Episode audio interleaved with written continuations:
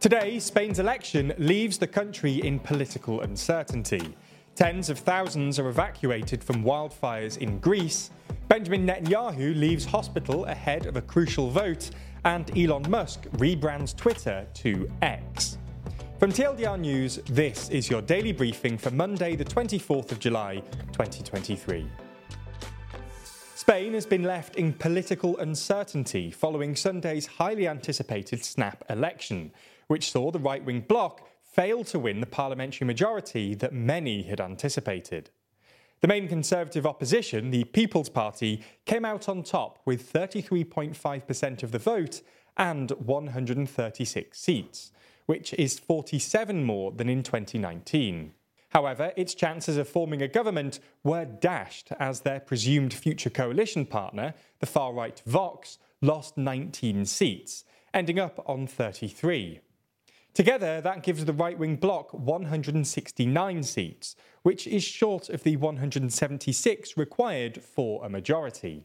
Meanwhile, the incumbent centre left Socialist Party, led by Prime Minister Pedro Sanchez, defied expectations and increased its vote share to 31.7%, putting them in a close second place to the People's Party.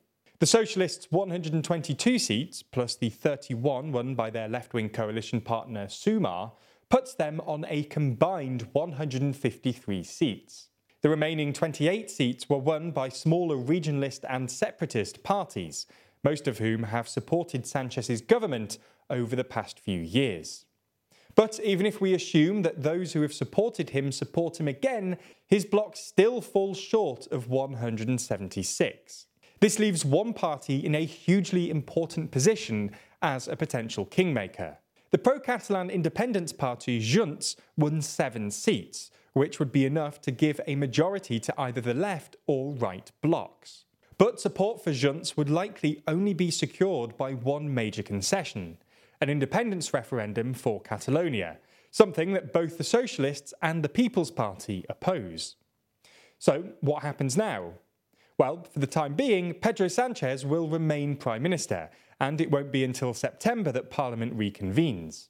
The largest single party, in this case the People's Party, will be given the first attempt at forming a government, which requires party leader Alberto Núñez Feijóo to win a prime ministerial investiture vote. If neither he nor Sanchez can cobble together a majority, then Spain will likely head to the polls again for its sixth election in eight years. The political uncertainty was evident by both main parties effectively claiming victory.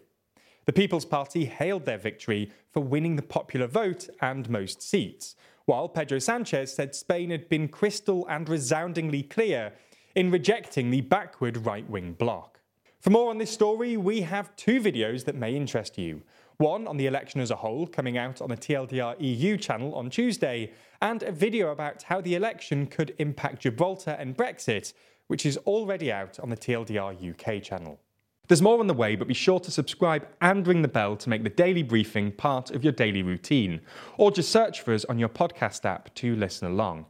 Parts of Greece are being ravaged by wildfires, prompting mass evacuations, cancelled flights, and major firefighting operations on islands including Corfu, Rhodes, and Evia.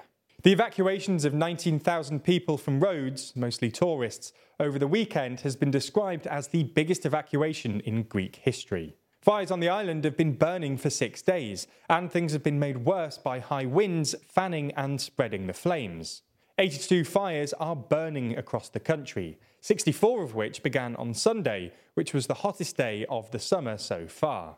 On Sunday, Egypt announced that it would send three Chinook helicopters with advanced equipment to help Greek authorities fight the fires, joining the likes of Turkey and France, who have already sent aircraft and other forms of assistance. Meanwhile, holiday companies are launching repatriation flights for the many tourists in Greece who have been forced to leave their hotels and resorts. Weather warnings are still in place in parts of the country, with temperatures set to be in the high 30s and low 40s on Monday. Temperatures are expected to cool by the middle of the week to the low to mid 30s, according to Greece's meteorological service. So that's what's been happening in Europe today. Let's move and discuss what's been happening in relation to Benjamin Netanyahu. This morning, Israeli Prime Minister Benjamin Netanyahu has been discharged from hospital following an emergency surgery to fit a pacemaker. This came at an inopportune time for Netanyahu, who is today facing a very controversial vote on his plans to change Israel's judiciary. In the last few days, tens of thousands of protesters have marched from Tel Aviv to Jerusalem to protest the changes. In addition to this, three former army chiefs of staff and dozens of senior Israeli officials signed a letter criticising the plan, saying this legislation is destroying the common foundation of Israeli society. In essence, the reforms would limit the power of the court and give the government control over judicial appointments. The concerns of activists is that this will undermine democracy by weakening the judicial system. They're also concerned that Netanyahu is doing this because he's currently facing corruption charges, which he denies, and that he'll use the newly reformed judicial system to thwart the changes. At the time of writing, the vote is due to take place later today, so we'll update you on what happens in tomorrow's episode of the Daily Briefing. This morning, Elon Musk has started a big rebrand of Twitter, replacing the logo and name to X. Speaking about the rebrand, Twitter chief executive Linda Yaccarino said, X is the future state of unlimited interactivity, centered in audio, video, messaging, payment, and banking, creating a global marketplace for ideas, goods, services, and opportunities. Powered by AI, X will connect us all in ways we're just beginning to imagine. It's clear that the app is designed to be a Western alternative to WeChat, an app used in China that allows its users to perform multiple tasks, from mobile payments to posting social media updates. In essence, it's an everything app. Prior to the rebrand, Musk started a website called X.com, which ended up becoming PayPal. He also owns SpaceX and has called his son, who was born in 2020, XAEA12, nicknamed X. The rebrand, as of right now, appears to be ad hoc, with the website featuring both the new X logo in certain parts and the old Twitter logo in others.